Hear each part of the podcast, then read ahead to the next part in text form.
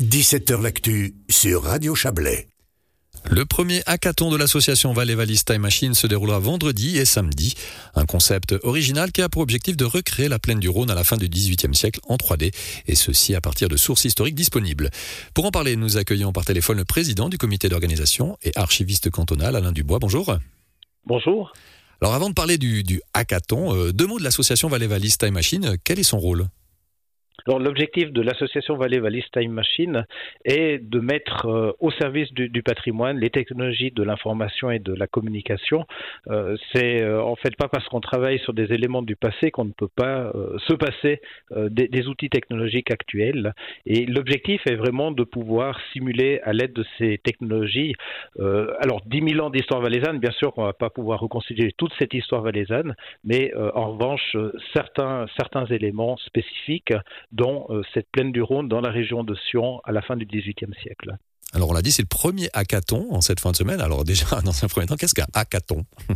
Alors un hackathon, euh, c'est un événement au cours duquel on réunit dans une même salle à la fois des techniciens, mais aussi des spécialistes en, sciences humaines. On les fait dialoguer et on va demander euh, aux techniciens euh, de pouvoir modéliser peut-être des informations en utilisant ces, ces outils technologiques. Donc l'idée, c'est vraiment de mettre d'une part euh, de mettre en relation, pardon, d'une part euh, les spécialistes d'une thématique euh, du domaine des sciences humaines et d'autre part des spécialistes des outils multimédia pour que ces spécialistes des outils multimédia eh bien, puissent modéliser une information. Donc une projection dans le monde d'aujourd'hui, mais quel est l'intérêt de ce type de projet pour le grand public? Alors l'idée, c'est vraiment de pouvoir, dans le cas de, de, la plaine du Rhône, de pouvoir s'imaginer comment était cette plaine du Rhône avant l'invention euh, de la, photographie à partir du, du milieu du 19e siècle. Donc euh, c'est d'essayer de reconstituer cette plaine et nous disposons à l'heure actuelle notamment d'un certain nombre de cartes de la plaine du Rhône où on voit vraiment un Rhône qui, euh, bien évidemment, n'était pas endigué à cette époque-là, hein, mais qui avait un cours naturel, dont l'emprise euh, était sur une grande partie de, de, la plaine du Rhône, euh, avec un cours qui serpentait des îles.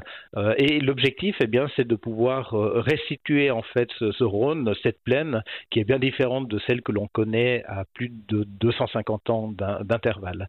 Et l'idée est de pouvoir modéliser justement en trois dimensions cette, cette plaine en y ajoutant aussi des éléments de gravure euh, pour euh, finalement bah, se balader dans cette plaine comme on le fait à, l'heure actuelle. Et pourquoi avoir choisi la plaine du Rhône à la fin du 18e Est-ce qu'il y, a quelque chose de précis à, ce moment-là? Pourquoi ce siècle-là? Simplement Alors, nous avons une documentation particulièrement riche et abondante pour euh, cette, euh, cette période-là. Euh, et ce qui nous paraissait vraiment intéressant, c'était de pouvoir restituer l'état de cette plaine avant les premiers travaux de correction du Rhône qui vont intervenir 50 ans plus tard. donc, l'idée est vraiment de pouvoir montrer en fait à, la population comment était cette, cette plaine du Rhône, une plaine du Rhône qui était bien différente de celle qu'on connaît à, à l'heure actuelle avec euh, ce Rhône endigué comme une espèce de canal d'évacuation des, eaux, alors que euh, jusqu'au XVIIIe siècle, eh bien, on a un fleuve qui serpente à travers, euh, la, plaine et une plaine aussi qui est, utilisée par la, population. On a toujours l'impression que avant les premiers travaux de correction du Rhône, on avait une plaine du Rhône qui était inculte et qui était inutilisée, inexploitée par la population.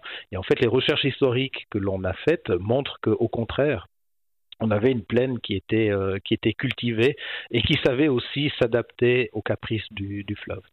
On s'en doute bien, c'est pas donné à tout le monde de pouvoir participer à ce, ce hackathon. Je suppose qu'il faut quand même des compétences d'infographiste, de designer, de, de développeur 3D. Euh, à qui s'adresse cette action finalement?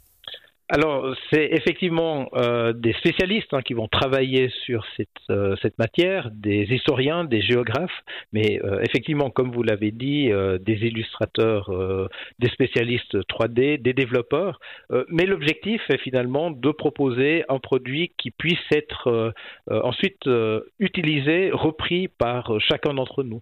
donc, c'est de mettre ensemble les compétences des historiens, des géographes et des spécialistes spécialistes des nouvelles technologies, pour que ensuite, eh bien, on puisse vous proposer des capsules dans lesquelles vous pourrez visualiser cette plaine à la fin du, XVIIIe siècle. En tout cas, on se réjouit de découvrir le ou les résultats de, de ce hackathon. Alain Dubois, merci beaucoup pour toutes ces précisions. Je vous en prie, merci beaucoup. Et on rappelle que vous êtes le président du comité d'organisation du hackathon et on se réjouit également de vous retrouver à votre nouveau poste de, chef de la culture en Valais. C'est à partir du 1er novembre, c'est juste? C'est ça, à partir du 1er novembre, avec plaisir. Je pour, parler, pour parler de culture, nous aussi. Merci excellente soirée à vous. À vous aussi, merci beaucoup. Au revoir.